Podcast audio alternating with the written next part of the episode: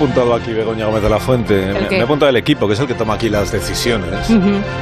Ya, hay ya. que hacer un llamamiento a la audiencia para que también participen en la sección de Alberto Aparici. Pero qué Pero participación bueno, puede que, esa? este, que abuso, ¿no? Si usted, por ejemplo, ha estado en, en Saturno, es 609 83 1034 y me lo cuenta. Si ha participado en algún despegue, eh, despegue, dice, ¿no? Despegue de una nave espacial, Pues a lo mejor pues me sí. lo cuenta también.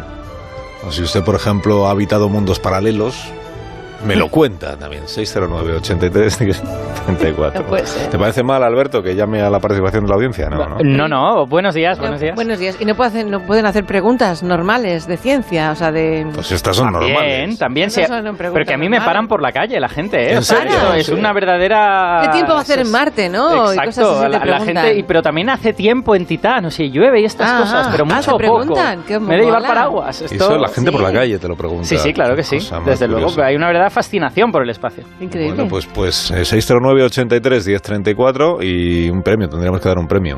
Un premio, Bien. pues... eh, Al viaje oyente. gratis a, a Titán.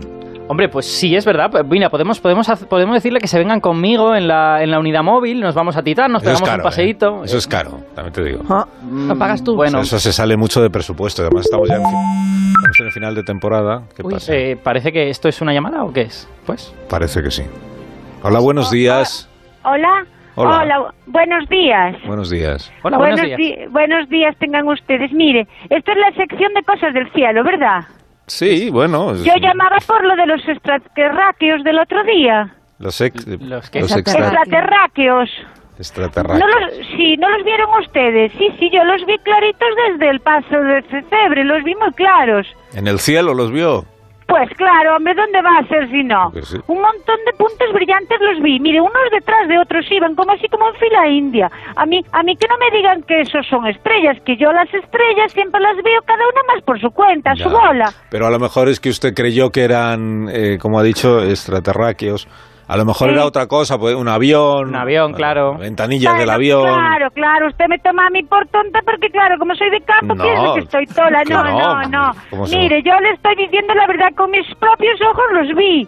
Pero, pero a ver, señora, es- soy Alberto Aparici. Hola, buenos días. El sí, famoso hola, Alberto. Alberto, hola, Eh, hola. a ver, ¿nos puede describir con un poquito más de detalle lo que vio? A ver si le aclaramos el misterio. Pues mire, mire, vamos a ver, hombre, mire, era un montón de puntitos brillantes, todos Ajá. seguidos, así, como si fueran en un trenecito, ¿sabes? Sí, un vagón detrás de otro. Y, Ah. y esto fue el miércoles pasado por la noche, cuando Marusha y yo estábamos sacando la basura. Vale, ya sé lo que es, ya sé lo que es. Es el Ah. tren de estrellas de Elon Musk. ¿Ves? Ah, pues, pues, pues, pues eso será, eso sí, ya lo, si lo dice usted, eso será. Ya, ya está. Ya está. Eh, Eh, eh. bueno, no, ahora lo explicamos. Ah, Espera, bueno. Pero ¿qué, qué quiere decir? Que no sabía lo que era y ahora Se ya es. señora. veía cosas raras, claro. Y se ha quedado la señora muy adiós. satisfecha y Nada, dice, ah, adiós. pues si es lo de Elon Musk, pues ya adiós. estoy ya Adiós, tranquila. Yo con... Adiós, Adiós, señora. Adiós, adiós. Gracias, gracias. Adiós, Hasta luego. adiós, Adiós. no cuelga, adiós. Gracias. Bueno, pues- Elon Musk. Pues primero habrá que decir quién es Elon Musk y qué es esto del tren, ¿cómo has dicho? El tren de las estrellas. Tren de estrellas. A ver, Elon Musk, para la gente que no lo sepa, Eso es un, es un millonario eh, sudafricano que tiene varias empresas muy famosas, una de ellas de coches autónomos, pero la que nos interesa hoy no es esa. Te es refieres a Tesla. Tesla, Ah, exacto. bien. No digas la marca, ¿eh? Vale, pero la, la que nos interesa Porque- hoy no es esa, es SpaceX, que es SpaceX es. su empresa de cosas del espacio que han hecho SpaceX. Por primera vez cohetes reutilizables, ¿vale? Es una empresa muy importante. Y esta, esta cosa que yo he llamado el tren de estrellas, no es un tren de estrellas, claro, lógicamente.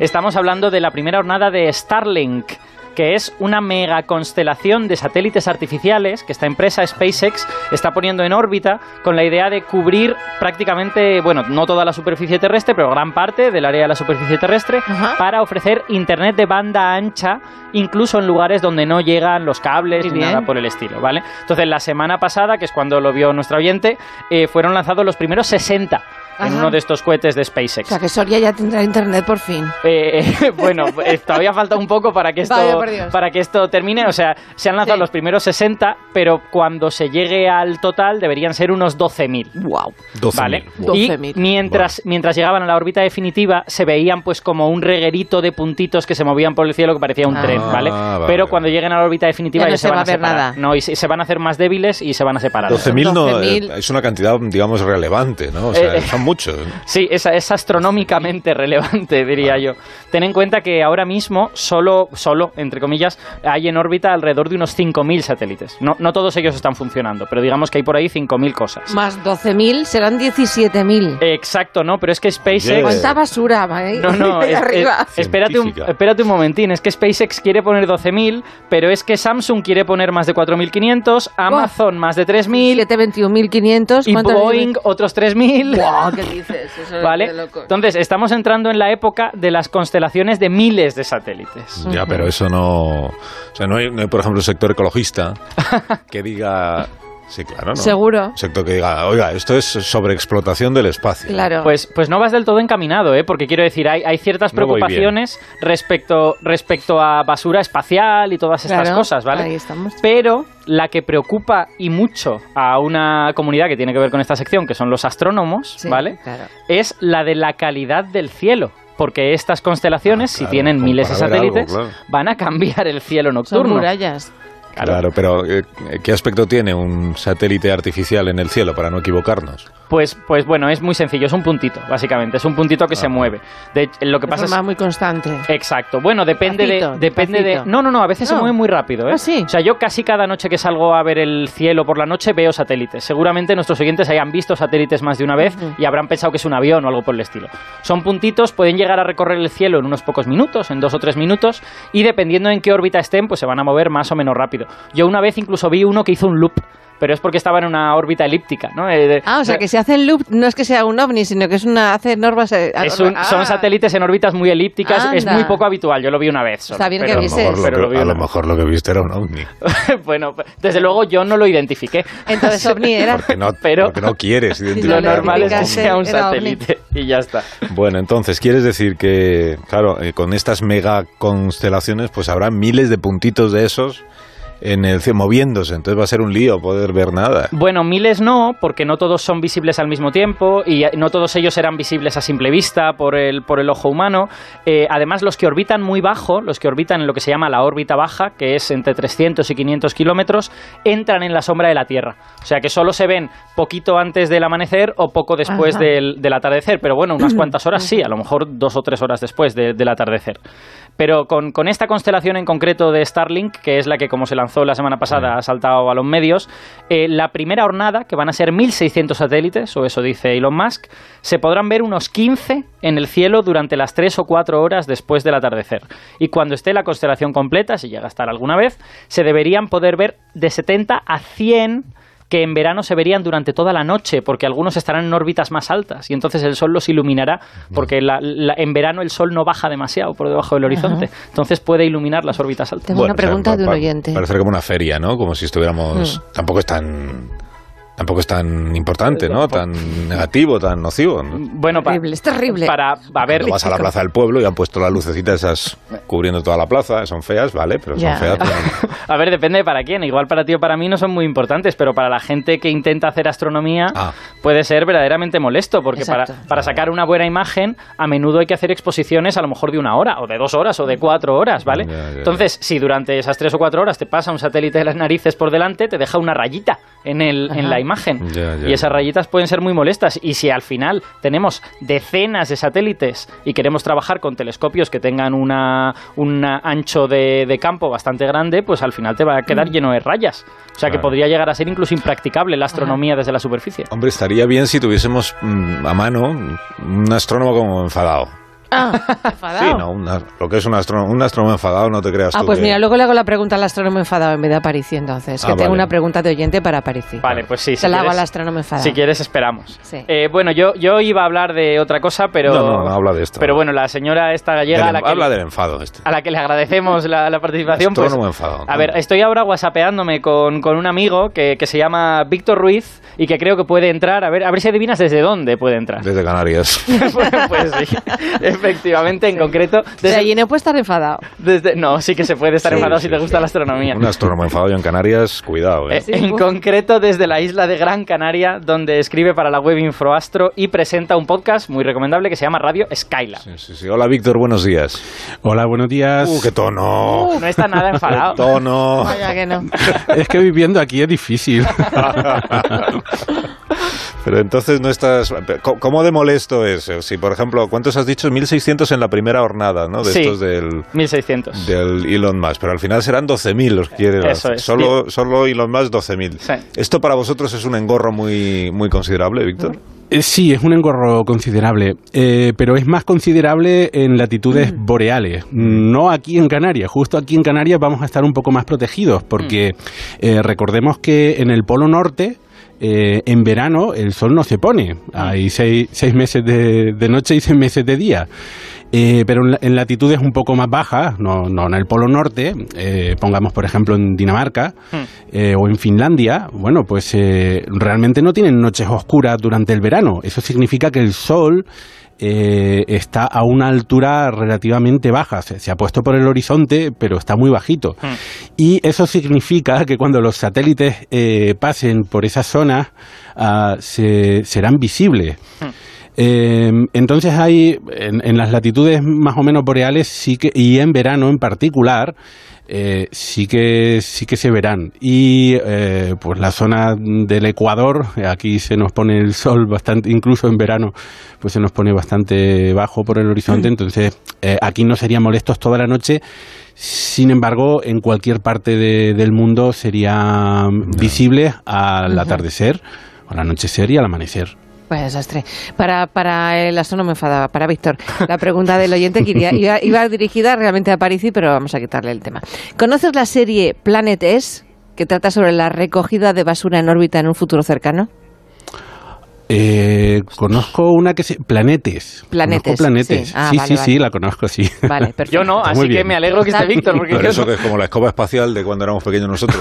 Es un anime, o bueno, un manga. Ah, un anime. Ajá. Un manga. Es un anime, es un anime, es una, es una serie japonesa y es muy interesante. Anda, mira. Pues hay que echarle un ojo. Cuando nosotros éramos pequeños, eh, a París, y te lo cuento a ti que eres joven, había una serie que se llamaba la, la escoba espacial, era, ¿no? Era una nave que iba recogiendo basura del ¿Ah, sí? espacio. O sea, ¿Ah, era sí? el recogedor de la basura, Ah, no pero en, en- en- en nave espacial. Pues todo, pues por ejemplo, un satélite que ya no sirve para nada y que se ha quedado ahí achatarrado o lo que sea. Sí, esa es, esa es otra componente de todas estas cosas, ¿no? Claro, Sí, y queremos poner miles de satélites a ver cómo... Claro. Claro, eh, SpaceX sí que hará los suyos de manera que no se choquen, pero hablar de hablar con los de Samsung y con los de Boeing, ¿no? Para Claro. que... Claro, porque ahí habrá Más como- todos los que están ya. habrá un, un reglamento de tráfico en el espacio para que el- cada satélite sepa por dónde tiene que ir para no chocarse con otro. Pues... Eh, no, no. No hay. No hay. Eh, ese, es uno de los grandes problemas, es que existen eh, eh, agencias reguladoras, pero todas son nacionales. son, no, no hay ningún organismo internacional, no hay ningún foro internacional que obligue a mm, seguir deter- determinadas normas en, en el espacio en el espacio espacio iba a decir espacio aéreo. No no en el espacio Espacio, aéreo sí que tenemos claro. normas.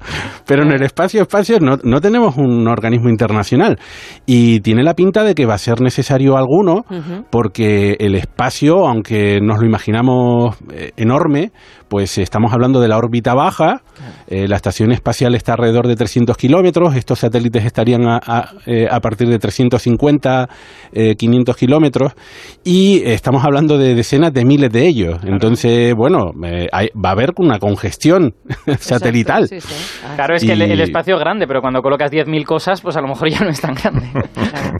Así es. Bueno, pero como decía, son los 12.000 de Elon Musk, eh, los 700 de OneWeb, los 3.000 de Amazon, los 4.600 de Samsung y los chinos también quieren. Ah. Entonces, ah. Y además no dirán ni Entonces, cuántos quieren, pero miles de millones, claro. Bueno, empezarán a lanzarlos y nos dirán, bueno, pues ya tenemos lanzado 3.000. Ya, ya, que es claro, como claro. ¿Cómo hacen ellos las cosas? Sí. Efectivamente. ¿Y no habéis pensado Entonces, los, los astrónomos en iros a otro planeta para poder contemplar adecuadamente el espacio? Porque- Ay, pues eh, tiene Ay. pinta de que, Claro. de que nos dirigimos a ese, a ese mundo, porque eh, lo que resulta es que los satélites cada vez son más pequeños, porque la microelectrónica nos permite hacer satélites pequeños. Eh, también tenemos a empresas como la misma SpaceX que está abaratando eh, el, lanzamiento de, de cargas al espacio. Entonces, digamos que las fuerzas económicas empujan a que cada vez haya más interés y sea más barato lanzar eh, satélites al espacio. Con lo cual, eh, todos estos planes que hasta hace, digamos, tres meses parecían ciencia ficción, eh, se van a convertir en realidad, mucho me temo. Claro, lo que pasa es que ahora mismo no estamos tecnológicamente preparados para tener en el espacio las infraestructuras astronómicas que sí tenemos en la Tierra. Entonces va a haber ahí a lo mejor una especie de, de- como de desfase entre una cosa y la otra. Igual esos satélites en cinco años ya hay bastantes, pero no estamos preparados para poner un gran telescopio en órbita. Eh, Para nada. El, el famoso telescopio que va a suceder al telescopio espacial Hubble es el James Webb. Mm. Eh, va a tener un espejo de dos metros y medio, un poquito. No, ese dos metros y medio es el Hubble. Este va a tener un, un poquito más. Cuatro o cinco Y- creo que son el James Webb, sí, estoy sí. seguro. Y, pero bueno, es muy pequeño. Hmm. Es muy pequeño. El telescopio más grande que se está construyendo ahora mismo va a tener un espejo de 40 metros de diámetro. Exacto. Eh, cuando aumentamos un poquito el diámetro significa que es mucho más pesado y mucho más complejo.